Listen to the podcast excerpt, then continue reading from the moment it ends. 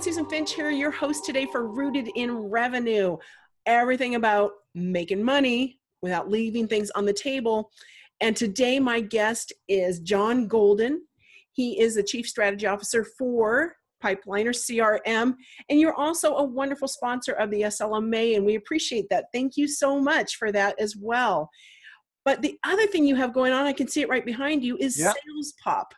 So tell me about that before we jump into into our show, but I want to give you a chance to talk about Sales Pop. Yeah, Sales Pop is uh, Sales Pop is an online sales magazine, uh, salespop.net, where you can find over 350 of the world's best thought leaders in sales and marketing, and we have video interviews, pod, uh, uh, blog posts, podcasts, infographics. We have content going up daily. And, and as I said, this is a, a resource for sales professionals, sales managers, uh, sales executives to learn more about your profession and to hear from all of the experts across the globe. So that's our kind of, uh, if you like, philanthropic gift to um, the world. You know, our primary business is obviously Pipeliner CRM, but Sales Pop is uh, what we wanted to do to really give a gift to salespeople because we really believe in educating and the professionalization and just just lifting up and enhancing the reputation of salespeople. I love that thought because that's so many people they get paranoid of oh I don't want to share my information, my know-how, mm. but that's what actually makes you more valuable is when you are willing Absolutely. to share it. Mm-hmm. And so let's just dive right in though. This show is rooted in revenue, folks. Yep. And what we're going to do is ask John, what does revenue, generating revenue look like for you in, at Pipeliner? Um, well, a, a, pipeliner, obviously, generating revenue for us is uh, establishing long-term relationships with customers. Uh, because when you're in a, in a subscription-based business, obviously, that is the most important thing: is to not just win the customer, but maintain them over time, so you have that solid um, base of, of recurring revenue. For, so for us, um, we take a long-term view of engaging with a prospect or a new customer, and that's not that's not just the initial um, just getting the deal done, if you like. But it's really setting the foundation for a long term collaborative relationship and allowing that customer, helping that customer grow with us by really understanding their business. Um, so that's the most important thing to us is, is long term relationships built on continuing to bring value to our customers. One thing I know too, though, with any kind of subscription service, there is a a percentage, and it varies from mm-hmm. company to company, of those that just pay for it like a gym and they never yeah. pay attention to it. They don't do anything with it. What is your outreach to that part? This the stagnant, the the ones because I've talked to other companies and I go, oh no, because if you bring it up, then they'll unsubscribe and we'll lose our revenue. How do you guys handle that? Um, well, we we handle it um, absolutely, you know, head on because at the end of the day, we want people to use the product because we believe the pipeline Pipeliner CRM, when you use it properly, it is going to benefit the sales management, but it's going to really benefit the salespeople because it was really built with those them in mind. So we invest a lot of time. We do free trainings for our salespeople uh, or for our customers that are available. We do, you know, we have a, a, a big professional services group, you know, that can global services group that can help. Um, so what we really like to do is understand what are the business drivers that are um, driving uh, the prospect or customer to come to us in the first place. And then we have a customer success function that works with them to make sure that they are tracking towards their goals or maybe their goals have changed and we can help them track towards those. So it's this ongoing continual engagement this customer success element is where we really focus on that because as i said at the end of the day we we we don't don't want we don't want to be like a gym, right? We don't want to say, "Oh, it's great. Look, the gym's empty, but our you know our subscriptions are up this year." Right. We want to see our gym full of people, you know, working out and getting healthier. well, because this the other side of that is if you are one of those gym members that never goes, you're not going to want to talk about the gym. Yeah. Or if you do, you're going to say it doesn't work. Exactly, exactly. And, th- and, those are key components as well, because let's face it, when somebody makes an investment in something and they don't use it or it's their fault that it's not working they don't tend to take accountability or ownership for that. They tend to externalize it. So yeah so we as i said we really focus a lot on working with them and making sure that um, they get the value out of the system by aligning with their business goals. I i agree with you on that and i appreciate that too. Mm. so along you know these years you've been with several companies but you've been with pipeline i think since 2014 correct. Yes yes, yes. So about four years. And what since you've been there what is a tip you've learned that has helped you best serve your clients to help them generate revenue? Or an aha moment or something yeah. Well and the aha moment actually is um, it happened a couple of years ago um, and this is kind of ties in with what i was talking about is when i started looking at this industry and looking at what's going on in it um, i realized that uh, you know every company seemed to kind of have the same approach to you know here take a trial come take our you know take a trial of our software and then we'll just try and sell to you.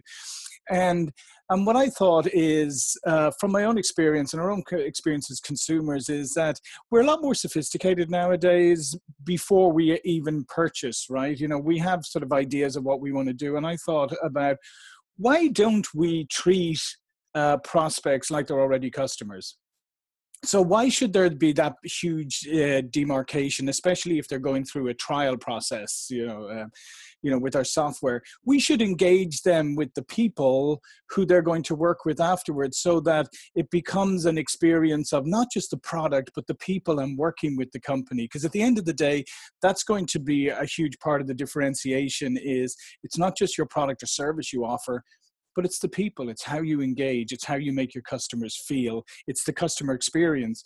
So the aha moment for me was how do we make this customer experience a consistently positive one from the moment you engage with the brand whether it's through uh, the website whether it's through sales pop whether it's through uh, taking a trial whether it's in a, a, when you go to our website and you chat with one of our representatives how do we make sure that that's a consistent experience? And then when you take a trial how can we help you to trial the uh, the CRM in a way where you get value out of that experience and you know how it's going to work. So for me, that is the biggest um, aha for me is, and, and, we have worked really hard over the last couple of years to make that a reality. And it's it's always going to be an ongoing project but our goal is all built around the customer experience. And like i said that begins the first time you engage with the brand long before you're a customer. I I love that thought though, and that I don't know if you call it a mantra or just the base. Treat a prospect like a customer. Yeah, and and you have to and and it's a lot of uh, as you say i mean a lot of companies you'll say everybody goes we're customer centric you know and it's a nice bumper sticker and it sounds great. And and if you do if you could go onto google and do like a global search of companies mission or vision statements you'd find customer centric in practically all of them. But let's face it our experiences of working and uh, working with different companies and and whatever is we know that's not true. We know that it's a it's a it's a nice slogan but it doesn't translate because you can have a host of inconsistent experiences with a company right? Over time you can have terrible ones you get great ones whatever but there's no consistency. Uh, and that's what we really wanted to address is the consistency piece because we're humans, right? At the end of the day, we're still humans, thankfully. Although you know they're trying to replace us all with robots and, and artificial intelligence, but thankfully we're still humans. And as humans, we have this strange quirk where we always default to our worst experience, right? It doesn't matter. I mean, I always use the example of you know with the with airlines, right? You know, you go check in online everything's great you know maybe you check your bags at the airport works great you get on the airplane it leaves on time the cabin crew are great the pilot's great they land great and then your and then your bag is delayed coming off right? And they don't tell you and then there's no announcement and everybody's staring at each other and when somebody asks you how was your flight? Oh it's terrible. Right? All because of that one negative experience. And it's not even that yes bags get delayed coming off but if they told you if there was a representative there then everybody's cool. But you know so the other the other 10 touch points you had that were all positive are wiped away with that negative and that's really um, the, the key thing is if you want to really be customer centric if customer experience really matters to you it has to be consistent because it's always going to default to the lowest common denominator It, that's a that you brought that up. I've had that in my household. I have mm-hmm. teens, and and I like to you know I my husband and I were talking about we can give them ten compliments in a day, praise them for things. Mm-hmm. But the one time that we come down on them or do something that just that's what they remember. Why oh, are yeah. you always? but that it doesn't change though. It's the mm-hmm. same. Exactly. It's exactly what you were talking about and and I find myself even today when I call uh, a customer service or something. Um, when I have a really good experience, I go ahead and I actually do fill out the survey afterwards because I'm and and the sad thing is because I'm so shocked at how great the experience was because I'm used to nine out of ten of them being you know not so wonderful. So I think there is, so I personally believe there is a massive, and we're talking about revenue, right? There is a massive economic value to a positive and consistent customer experience because not only will those customers likely to stay with you, we can renew with you, which is good. Um, they are likely to uh, be okay with being a referral or a testimonial for you. And some of them are actually going to turn into advocates for you. So, and what is the best way possible to sell? It's like if I say to you, Susan, if I went, you know, uh, you're looking for a CRM system right now. Well, let me tell you about the experience that I had with Pipeline and why these are the guys you should go with, right? I mean, that's that's going to count much more than anything we as Pipeliner can ever say to you. Right. Um, so I think there's a huge economic value. So there's a real revenue component to experience, and I think people shouldn't underestimate because people remember how you make them feel, right? They do, and I I really appreciate that you touched on that point as a revenue generator. It's one of those quiet, slow simmer things. Yeah. And it's very difficult to track. Mm-hmm. You know, you might kind of remember, oh yeah, my friend told me about you guys. But exactly. beyond that, you don't know what exactly led that whole path that got them there. Mm-hmm. But I I do agree though that it's most likely because of the people that they engaged with. Even when people mess up or companies have a mm-hmm. hiccup, it's that commu- that clear communication that will help build that continue to build that trust. Yeah. And there's research that backs this up uh, I, I, recently did a presentation and there was and i found a lot of research that actually backed this up to show that um, you know not only will customers if they have a great customer experience will not only will they renew with you but as you say they will be a lot more forgiving when something come when something comes up. And i think that part of it too is communication. And i found this uh, and i think this is a fault that a lot of technology companies fall into because they have most of them have such a wide customer base is that they tend to focus on the big ones and ignore the the mid or smaller ones and they tend to have yeah, all their focus on like account management at the big at the big end whereas we believe in you know with our customer success people is reaching out constantly and building that relationship and and checking in and making sure everything's going smoothly and adding value by saying here's some things we notice you're not using today. Maybe you know you should try this or you know things like that. But really really investing in building a relationship. And like i said that is going to help with your customer churn and again that's a massive uh, revenue component there if you are losing customers uh, or you're having you know depend it doesn't matter what kind of business and you could be in a services or a project based business mm-hmm. or whatever if you're only getting one transaction out of somebody uh, it's costing you a lot of money to go find another person, right? Yes. As opposed to having that balance between repeat customers and new business, right? I mean, if you're constantly relying on new business, you know, that's a, uh, you know, that, that's a precarious position to be in. So there's there's true economic value by making sure people want to stay with you because they love your product or service, but they also love working with you as a company. Yeah, I find the biggest revenue loss for subscription types of services is when features have been requested or promised mm-hmm. and they get delayed for whatever reasons. Mm-hmm. It's like because they're more complex than they thought mm-hmm. or they overcommitted their funding, whatever, but they don't communicate that. Exactly. And they say, oh, it's coming. It's in the next UI. It's in the next mm. update.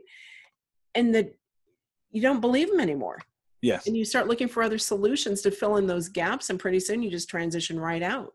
Mm-hmm. Yeah, and that's why communication is is uh, critically important, and it's also critically important to deliver what you promise. And as you say, if you can't, then that you communicate that proactively. And you know, people are generally understanding if if there's a good solid reason behind something. But as you say, they're not if you just try and skate by and sort of you know kick the can down the road, which you know, a lot of people love to do.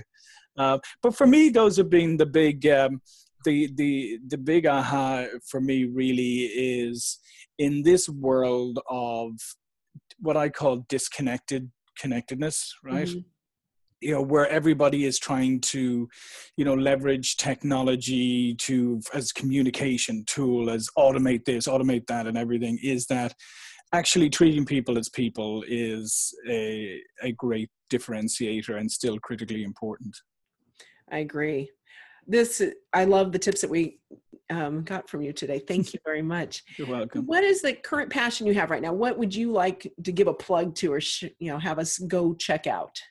Um, literally, uh, just go check out uh, our our CRM. Uh, we uh, another part of what we do, which is very fundamental, is that we've created a CRM that is visual uh, because obviously uh, pictures speak, you know, 64 bazillion times more than text. I can't remember the exact stat, um, but it's huge. And salespeople are busy, and we have created this visual tool that's easy for them to use, easy for management to get what they need out of it, um, but extremely powerful at the same time. So I just, I would just encourage people to go take a trial at pipelinersales.com. That's pipelinersales.com.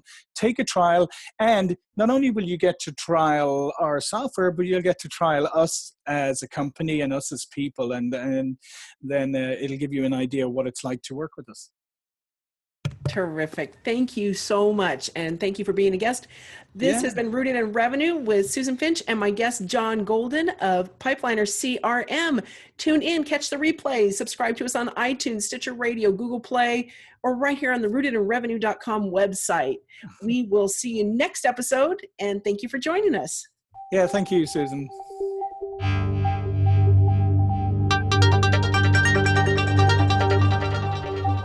Never miss an episode.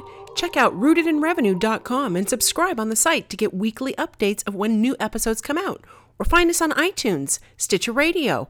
We want to be where you are, so go subscribe. We'll get you all the information you need to do your best with marketing of events and your online presence.